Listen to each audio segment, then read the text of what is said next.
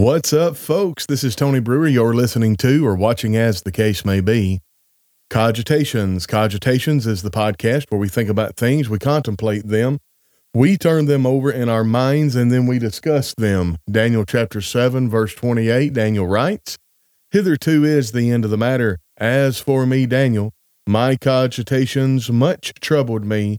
My countenance changed in me, but I kept the matter in my heart. And we're not going to keep the matter in our heart. We're going to talk about it. And today we're going to talk about a very, huh, a very pervasive, pervasive problem. That is one of the most unfortunate typos I've ever put in a title. A very pervasive problem. A very pervasive, pervasive problem. It makes it where I can't even talk. I wonder, you know what? I want to go over here and I'm going to look at YouTube and I bet you in YouTube, it's the exact same. That's, that's, oh, well, it doesn't matter. I'm not even going to mess with it. I know it's the exact same because Restream does all of the, all of the cross posting automatically. But anyway, so folks, um, I put out a post not too long ago about weak elderships and how there's an antagonistic or adversarial relationship between certain members or even all the members of a congregation and the eldership is so weak that uh, between the between the congregation or members and the preacher and the eldership is so weak that they cannot deal with that. They cannot take control of the congregation that they shepherd and let people know listen here's how things are going to be here's how Christians act. We didn't bring this guy in for a stupid uh, popularity contest. We brought him in to teach you the Bible. That's his job. I think we have a fundamental misunderstanding of the role of the local preacher. I, I have uh, my class ring from the Memphis School of Preaching, and instead of my name opposite my graduating year, I have Acts chapter 20, verse 20, where Paul, when he's talking to those elders in Miletus that were from Ephesus, he says, You know from the first day that I came into Asia after what manner I've been with you at all seasons, how I have, well, and have, uh, through many tears and temptations that, that befell me through the lying in wait of the Jews, how I have kept back nothing that was profitable unto you, but have showed you and taught you publicly and from and, and from house to house repentance toward God and faith toward the Lord Jesus Christ to the Jews first and to the Greeks also. Folks, let me tell you something. The local preacher's job, regardless of whatever title you give him, the local preacher's job is to study the word, to do the word, and to teach the word. And the outcome of that will be salvation for himself and those that hear him. It is not a popularity contest. He is not a pseudo pastor. He is not a pastor. He he should not be doing pastoral duties. The eldership should be strong enough to allow him to do what he's supposed to do as ordained by God. And the congregation should be on board with that and understand that this is not a dog and pony show. This is not a popularity contest. And I think this goes back. And if and if you'll remember my thumbnail from the um from from the beginning for the show, uh, did you know Jesus wasn't nice? I really feel like what happens is that we have a group of sheep that have a misconception about Jesus.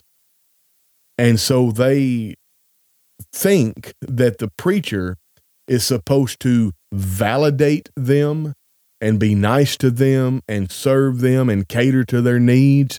And he is not supposed to be exactly what he is a man of God that speaks with the authority of the scriptures and to, te- and to reprove, rebuke, and exhort with all long suffering and doctrine. Folks, we need to understand that we might have something a little out of whack. Now, uh, before we get into the meat of the podcast, join the Christianity Now Facebook group.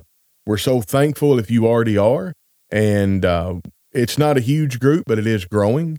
Um, join it, participate in it, all that good stuff. There's 30 or 40 members now. I can't remember the number, but we'd love for you to do that. Now, I would also, uh, we're going to hear from a word from our sponsor, Lindsay Dotson, lindsayfaydotson at gmail.com.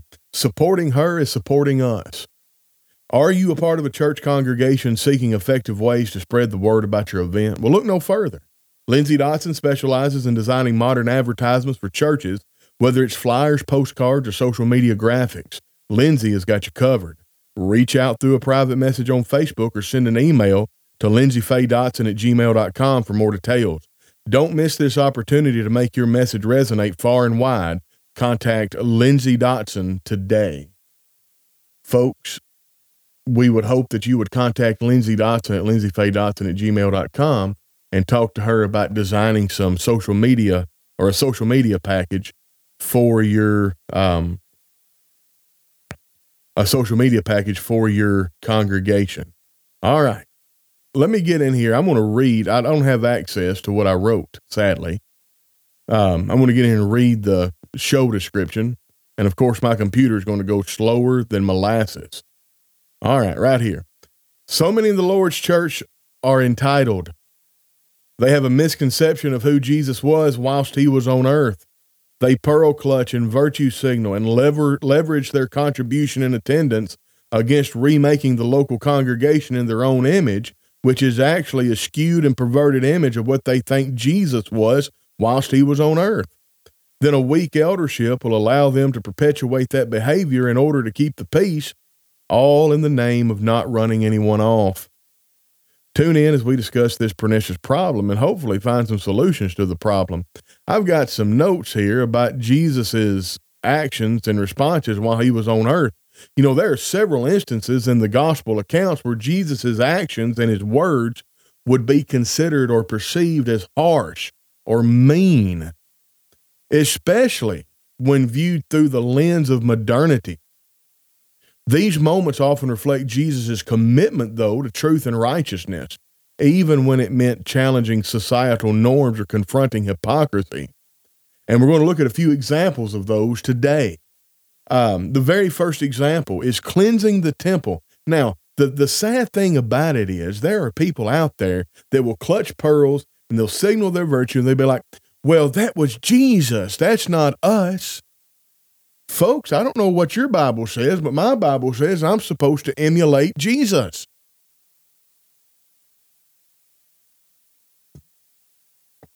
It is the absolute height of foolishness for some Christian, some Sunday morning only wannabe, to tell me, well, you just need to act more like Jesus and you'll have a more successful ministry.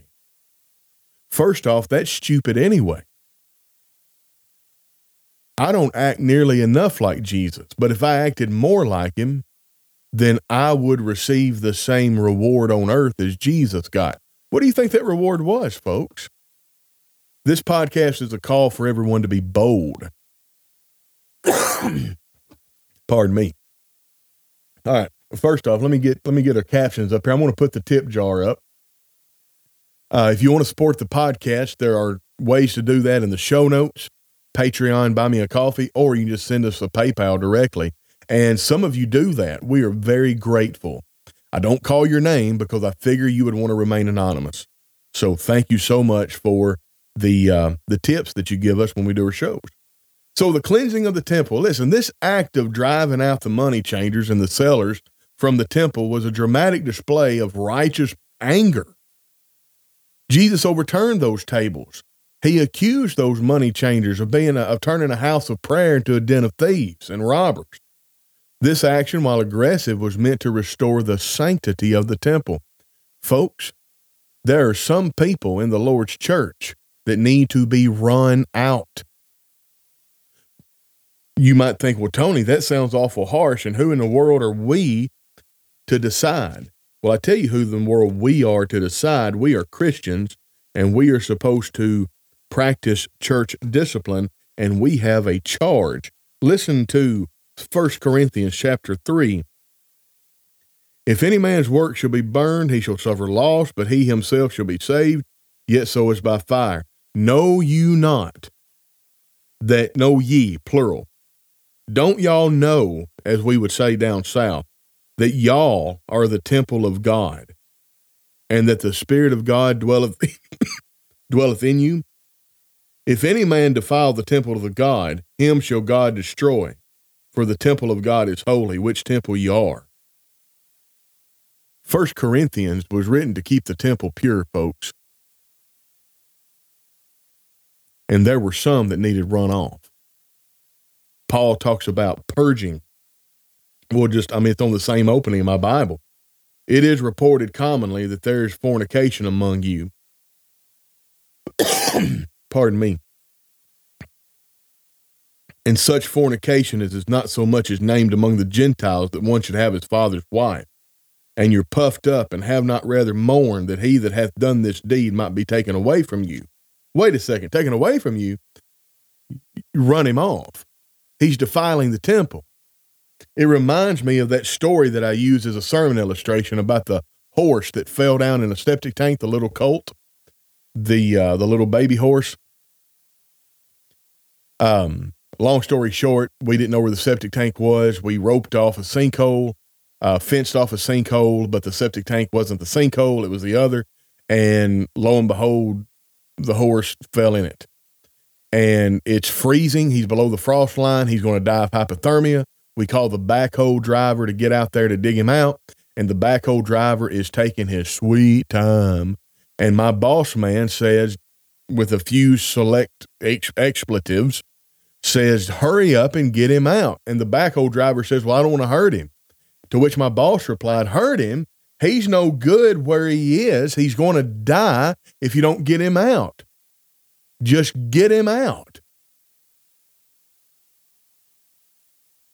Something had to happen. As traumatic of an event it was for that colt to be dug out of that hole, it needed doing because if he stayed there, it was going to be detrimental to the point of his death. Now, if the uh, if you have somebody in the Lord's church that is causing issues,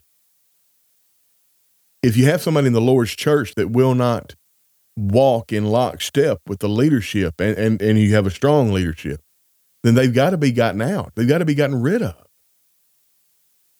Because it would be it's better off that the whole body live and one member die. Because you have to protect the sanctity of the whole. Now that's unpopular.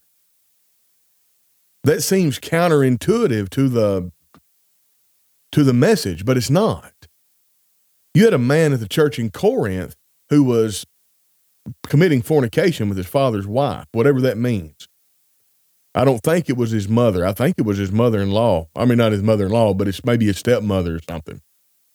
I'm, I'm assuming if it was an incestual relationship where he was actually in a fornication, uh, a sexual relationship with his biological mother, probably that would have been said. But what's the point?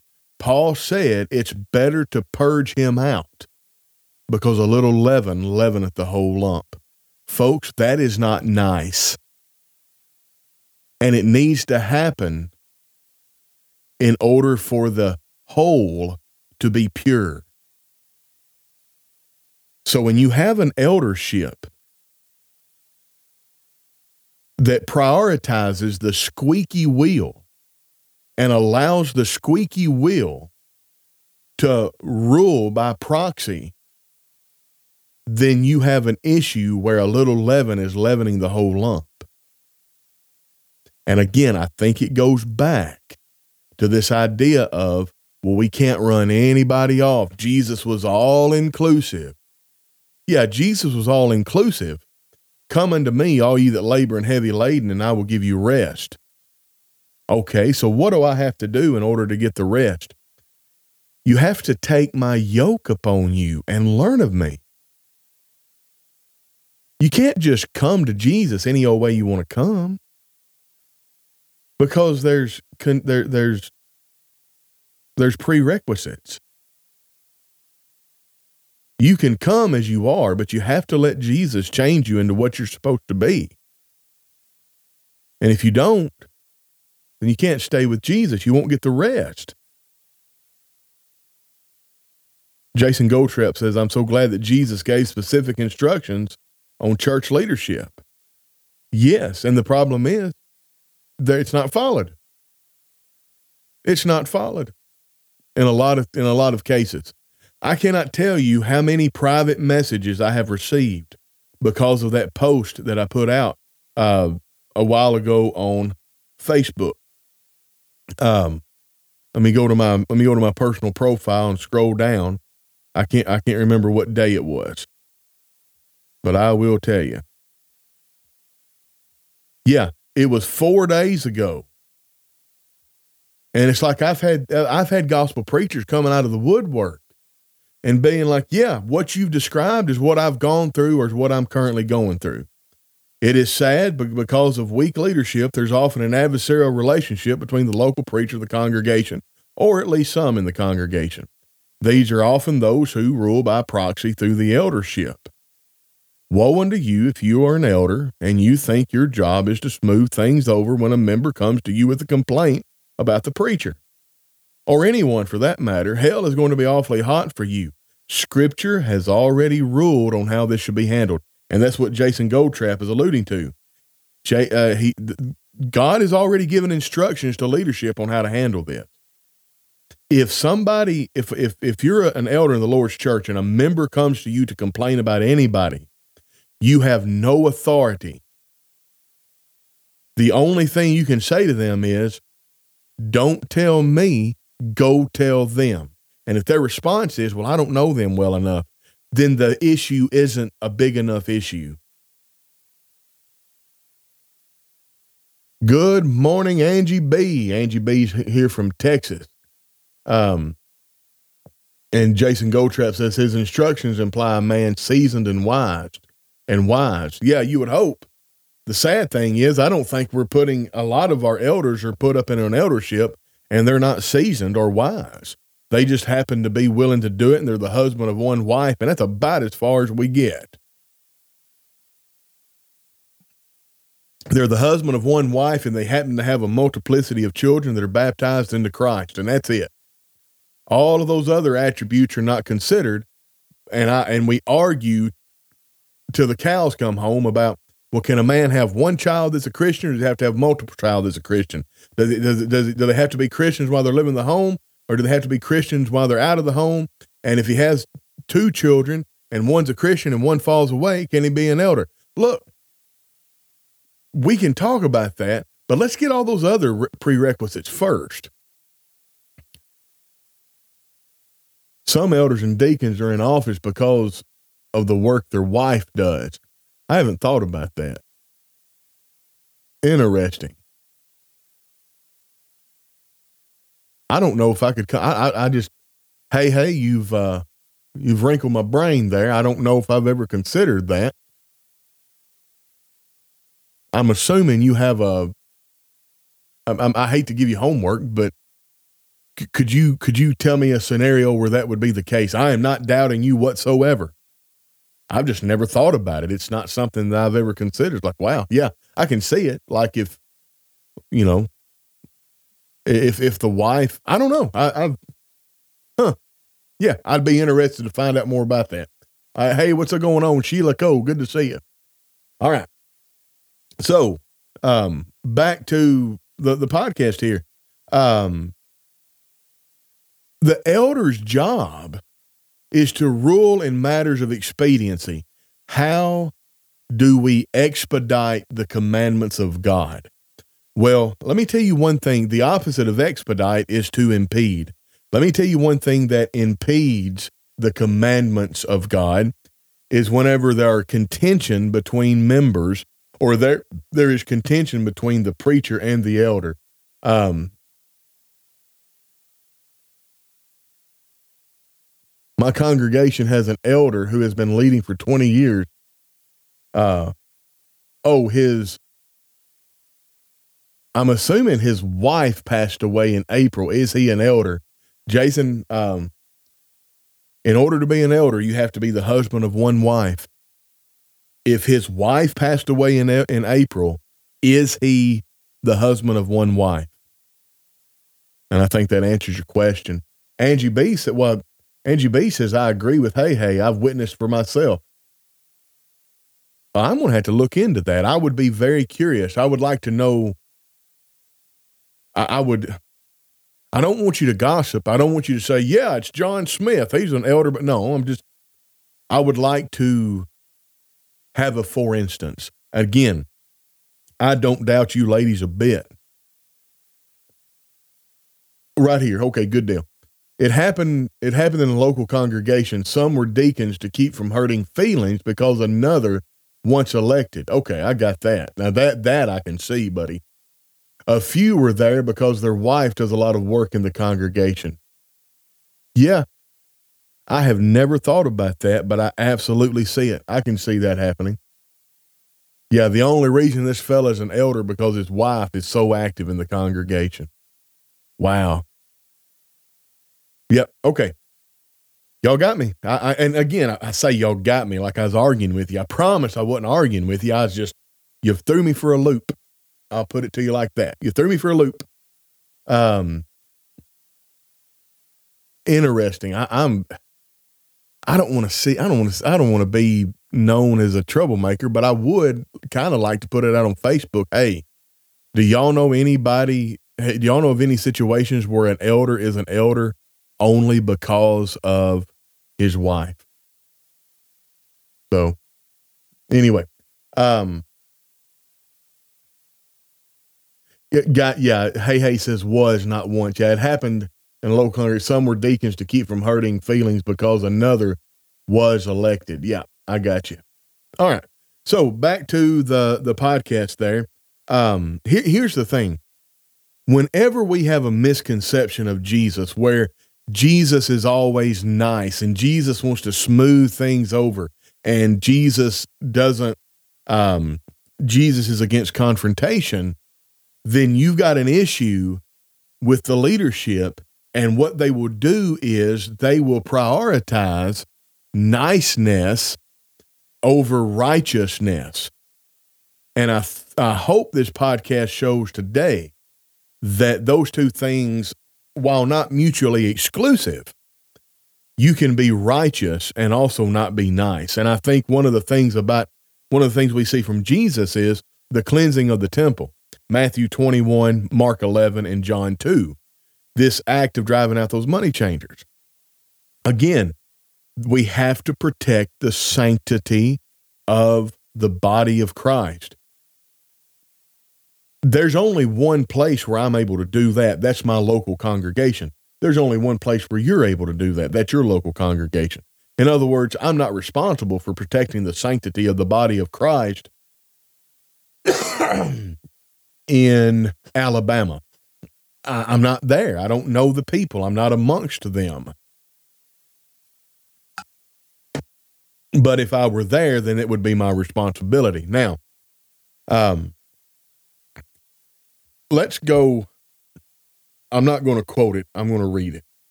First Corinthians. Think about this when it comes to being nice. Paul, he did not dismiss criticism that was brought. However, one thing he did not do, and this this lets me know how elders are supposed to handle criticism that is brought to them.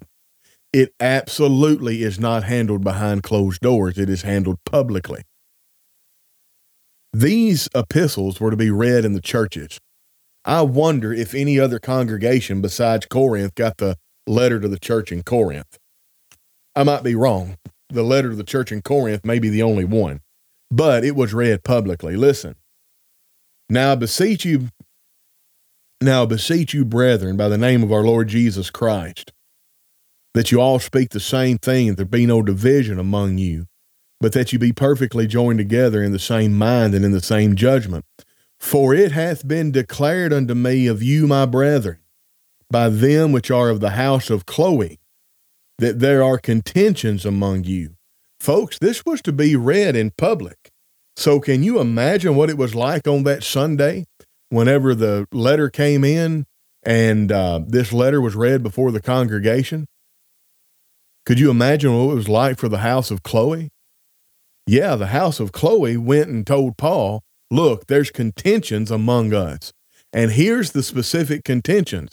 Some say that I am of Paul, some say that I'm of Apollos, some say that I'm of Cephas, and others of Christ. They got specific, and Paul didn't let them hide behind anonymity. Well, that's the way elders should handle these situations today. You should make the members who come complaining be specific and don't let them hide behind anonymity if you feel it's what you need to be involved in. But the best way to handle it is to say, Oh, you're coming to complain about another member to me? Well, I'm coming to complain about the preacher. Yeah, go complain to him.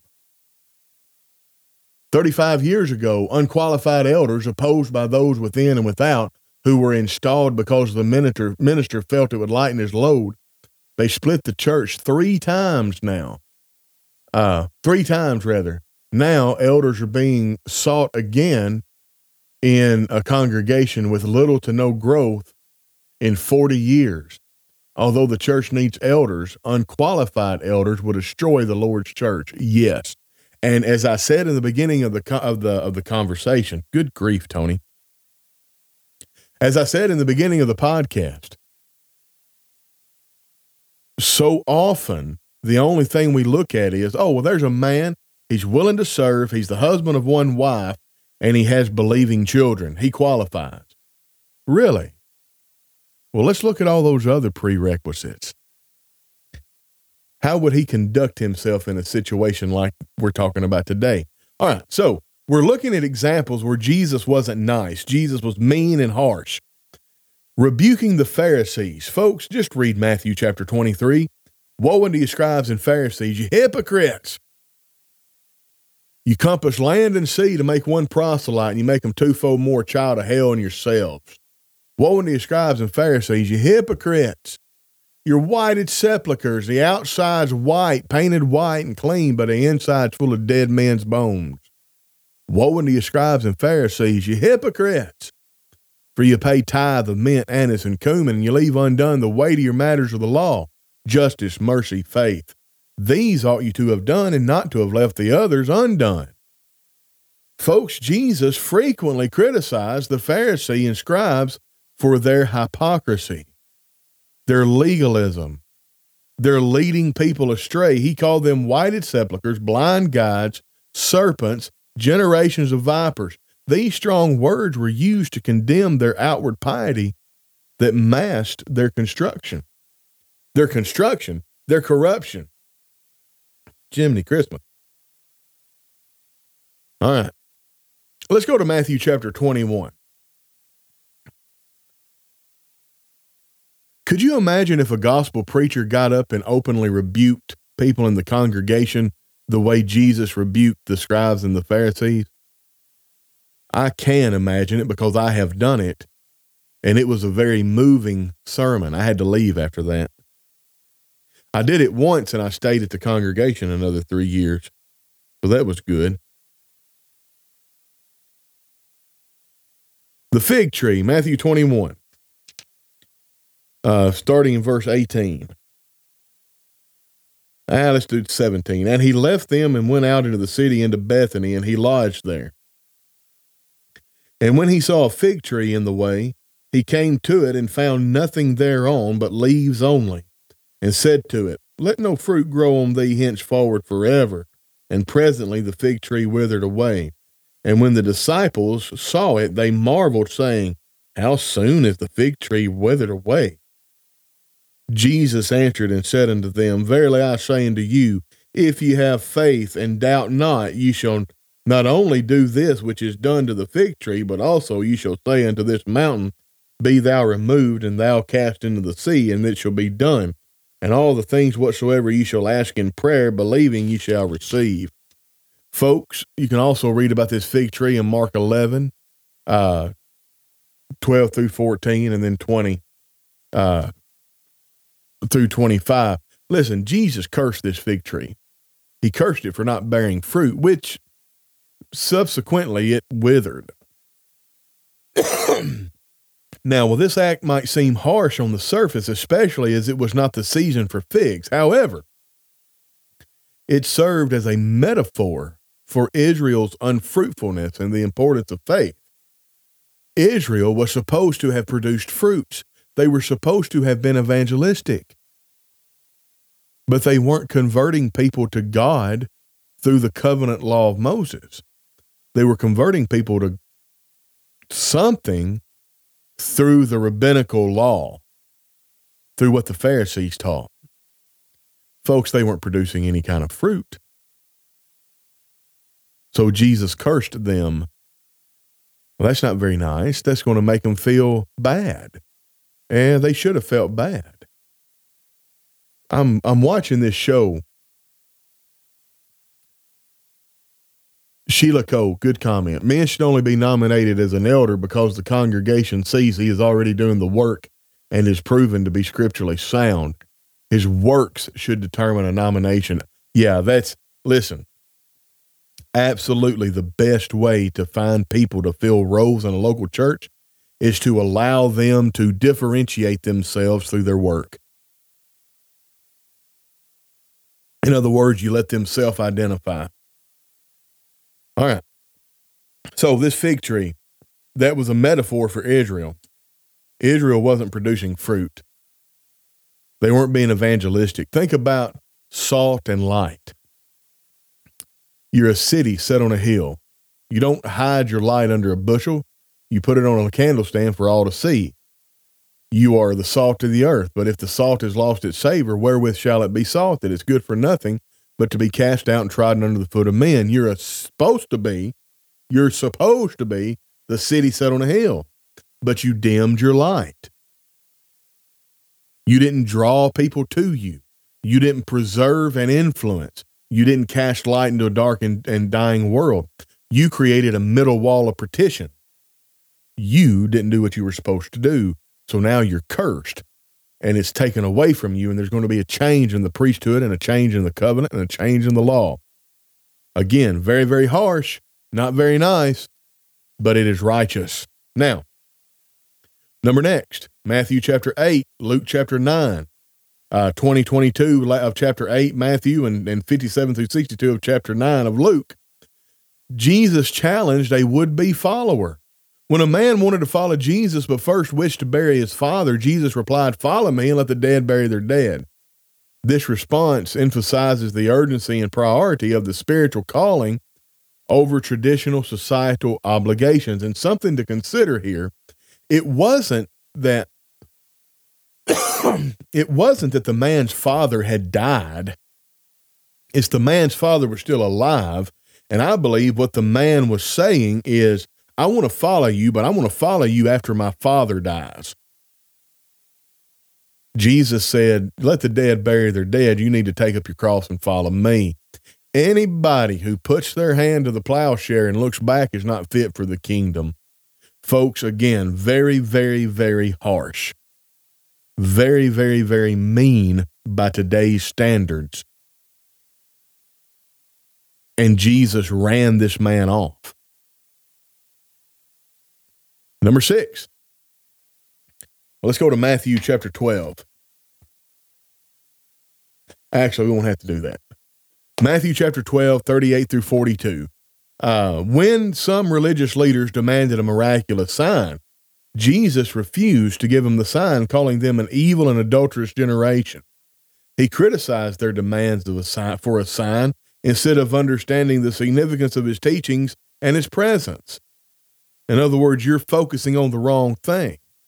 You generation of vipers, you you evil and adulterous generation, you always seek after a sign. I am here. My presence is a sign enough.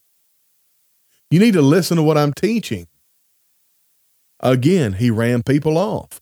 And we could keep going. These are just six examples. But go through and look look at John 6 and the bread of life discourse. He runs everybody off that he just fed because the bread of life discourse. And then he turns to his closest companions and says, Are you going to leave me like these people? Folks, Jesus wasn't nice And we have to quit prioritizing nicety as a virtue in the Lord's church. It is sickening. Now, we need to be cordial with one another.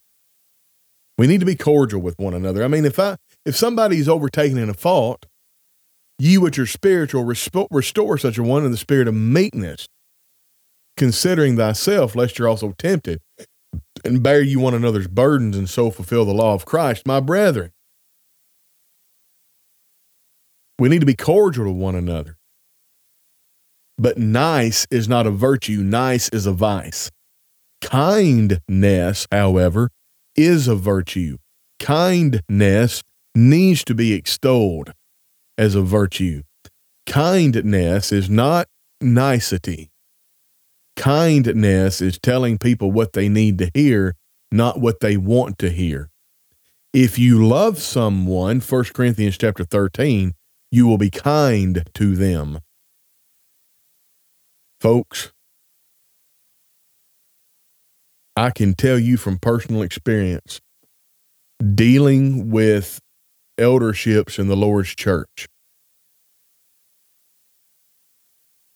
If you have an eldership that prioritizes smoothing things over and not having conflict and confrontation,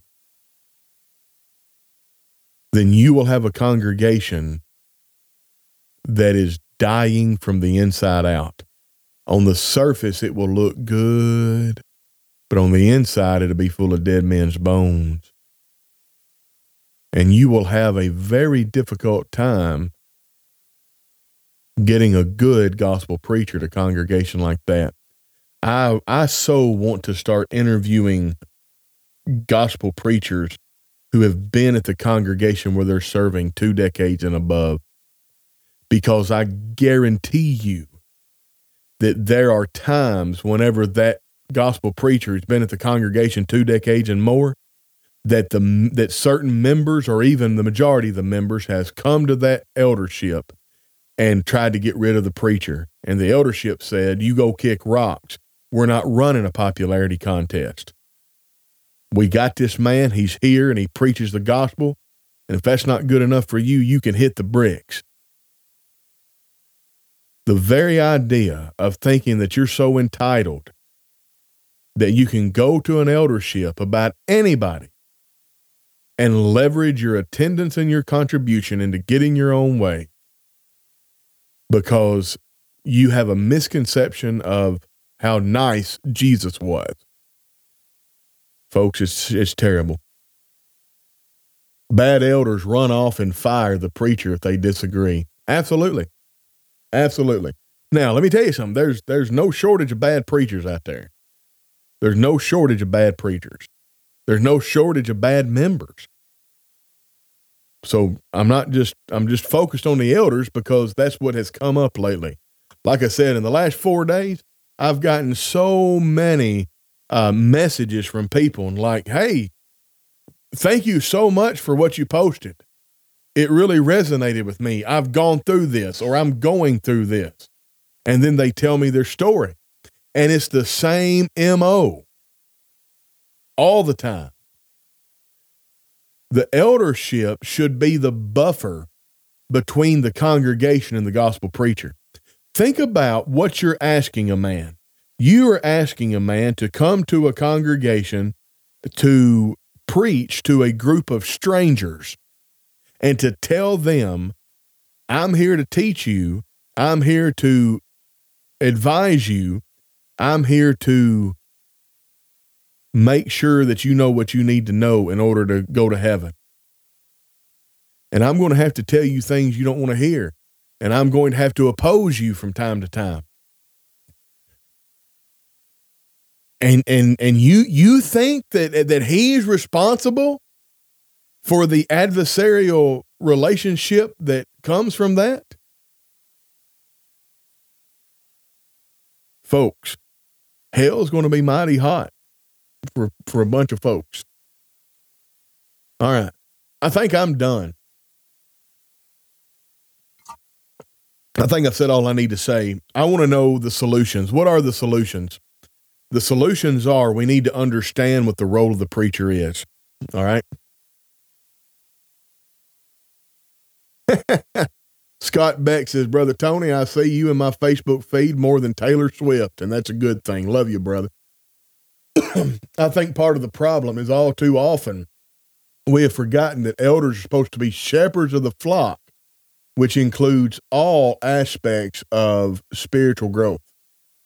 Uh, I'm going to leave that up there for a minute. Let me, let me give you the let me give you the verse that tells you the preacher's job. Folks, First Timothy 4:16. I can I can give you the gist of it, but we're not we're not going to do that. We're to we're to read it.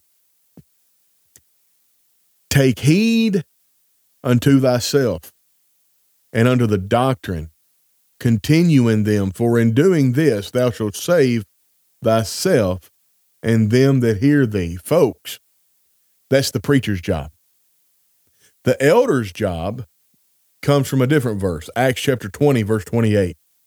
Take heed unto thyself and unto the flock over the which the Holy Ghost hath made you overseers to feed the church of God which he hath purchased with his own blood. The word feed there is the verb form of poimen. It's poimano. It's to shepherd. It's it's pastor. The preacher, it should not be his job to perform pastoral duties. He's not a shepherd. It should not be his job to go visit. It should not be his job to go and talk to somebody who is having a problem with another person. It should not be his job to, first off, it should not be his job to counsel. That's the craziest thing I've ever seen. I see so many of my brethren who are gospel preachers talking about, yeah, well, you know, I had this couple in my office the other day and I was giving them marriage counseling. Like, you need to stop that mess. First off, it's unethical. But the point is, elders are to shepherd, preachers are to study, live out, and teach what they study. And we get these roles reversed. I'm not going to tell you from whom I heard this because I'm not supposed to quote him for my notes. But elders excuse me, gospel preachers do the job of elders. Elders do the job of deacons. Deacons don't know what to do because nobody's told them. And the members are scattered to the four winds because they have no scriptural leadership.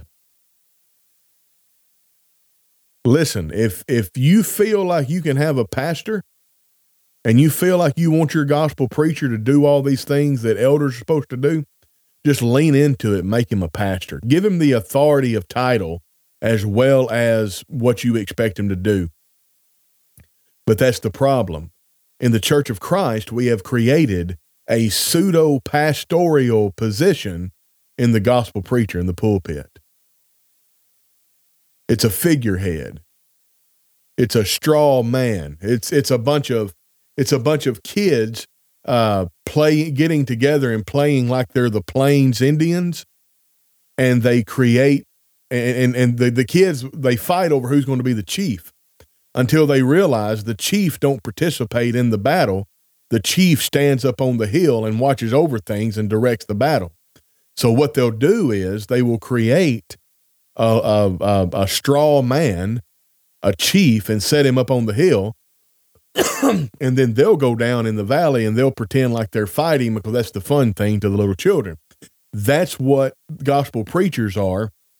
They're this straw elder that is supposed to do all the things that eldership is supposed to do, yet they have no real authority. And so the minute that, that they're that they don't perform exactly the way somebody thinks they ought to perform, then that person goes and complains to the eldership and that preacher is gone. So, what I want to do is I want to start interviewing preachers that have been at a congregation for 20 years and upward. And I want to know in the beginning, how did your eldership protect you from the predations of certain members of the congregation? And how did the eldership deal with your particular shortcomings? In other words, did you begin that work 20 years ago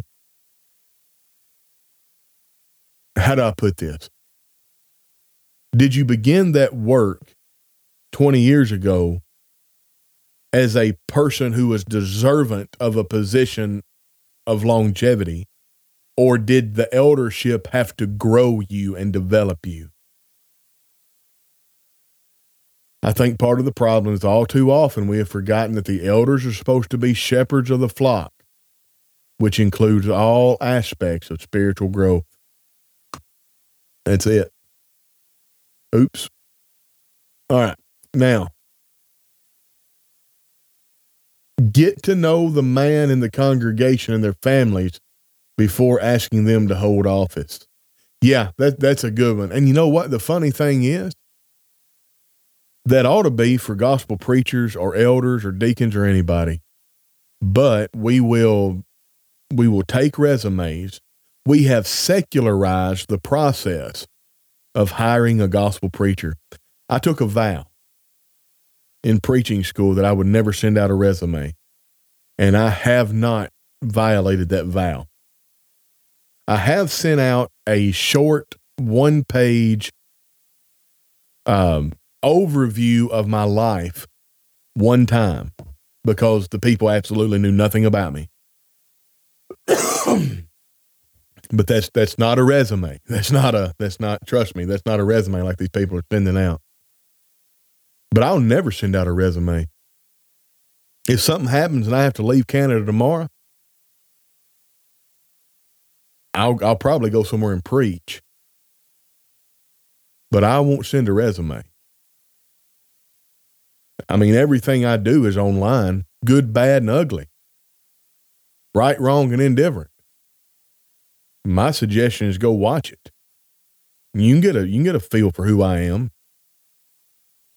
It seems like a retired man would have more time than the employed man, but that's not a scriptural requirement.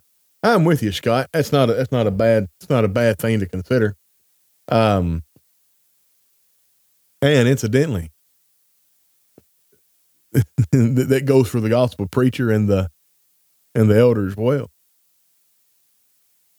We just we're so weird with the things that we think. I want a gospel. I want to hire a gospel preacher for the congregation. I want him to be 25 years old. I want him to be married and have three children. I want him to have 10 years of experience. I look at these. Um, I look at these preacher job postings and I just chuckle.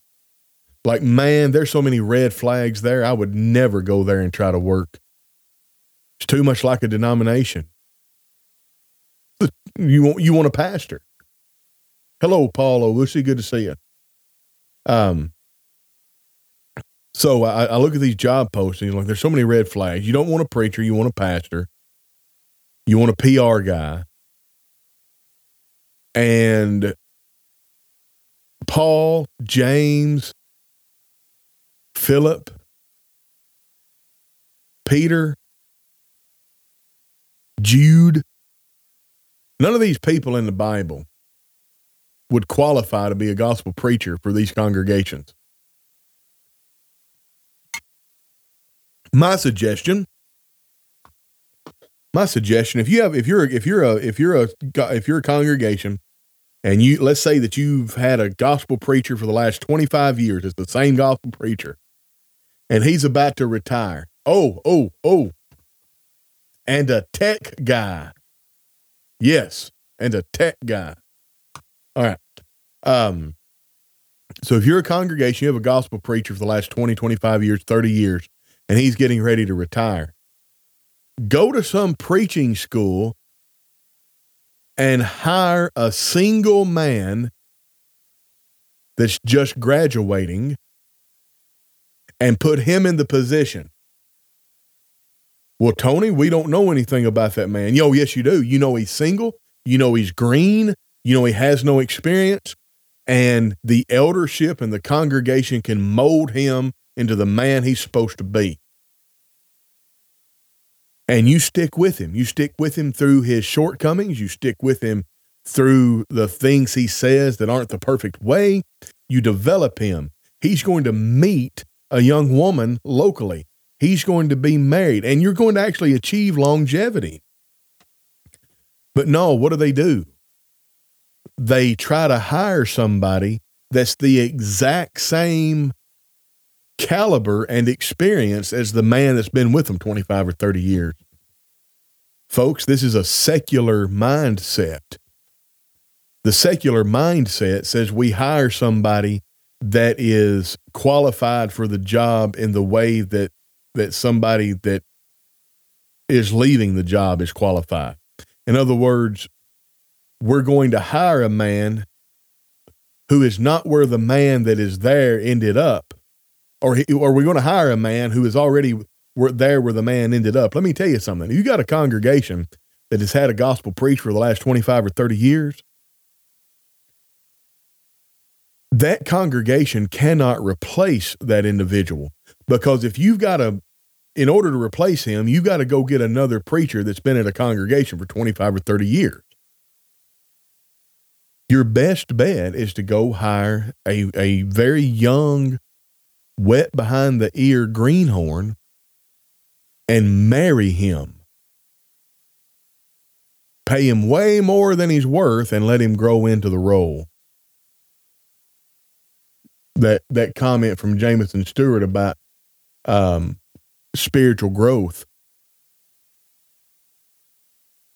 We have forgotten that elders are supposed to be the shepherds of the flock, which includes all aspects of spiritual growth. That includes the spiritual growth of the preacher, folks. So go hire one that you can grow. The promise is the promise. The problem is elderships go hire a man that's already spiritually grown and then try to re- tear him down to reshape him. And I think that's why about every two most most preachers rotate about every two years. Only a very, very few do not. and it has nothing to do with talent or godliness. But it has everything to do with the people that you're involved with. Folks, let's not perpetuate this problem. Break the cycle at your congregation. And for a while, at least, that's all I'm going to talk about this. I'm still going to do a podcast on Thursday and Friday. I know it's Thanksgiving. I know it's Black Friday shopping in the United States. Uh, it's not in Canada, so I'm still going to do it. And um, I hope y'all. Uh, if I don't, I hope, if, if you don't tune in live, I hope you at least tune in uh, after the fact. I hope I've said something during this admittingly ranty type of podcast today I hope I've said something that uh, has encouraged you and given you hope. It's not all gloom and doom. I promise you, there are good preachers out there. There's good congregations out there. There's good elderships out there. It's just whenever you scale, the amount of bad is going to go up with the amount of good. So that means the more you scale, the more horror stories you're going to you're going to find and that's one reason why it's almost like social media is a net negative because I don't have the bandwidth to deal with all the horror stories, um, which is evident because for the last three or four days I've been talking about this. Anyway, folks, remember uh, support us on uh, Apple on uh, Buy Me a Coffee and Patreon. Also, I'm going to put the tip jar back up here as we're signing out. Nearchurches at gmail.com. You can send a donation through PayPal. Uh, also, remember, don't forget uh, Lindsay Faye Dotson at gmail.com for your church events or any events at all. If you, if you have a secular event and uh, reach out to her and Lindsay Faye Dotson at gmail.com. Uh, be sure and, and subscribe to the podcast on Apple Podcast, Spotify, TuneIn Radio. And that's all I've got, folks. This has been Tony Brew with Cogitations. And um, I'm going to try my best to fix this typo in the title about a very persuasive problem, not a berry. Anyway, God bless you. And thank you for the comments. Thank you for the support. For those of you that support, subscribe on Substack, and we'll catch you on the flip side.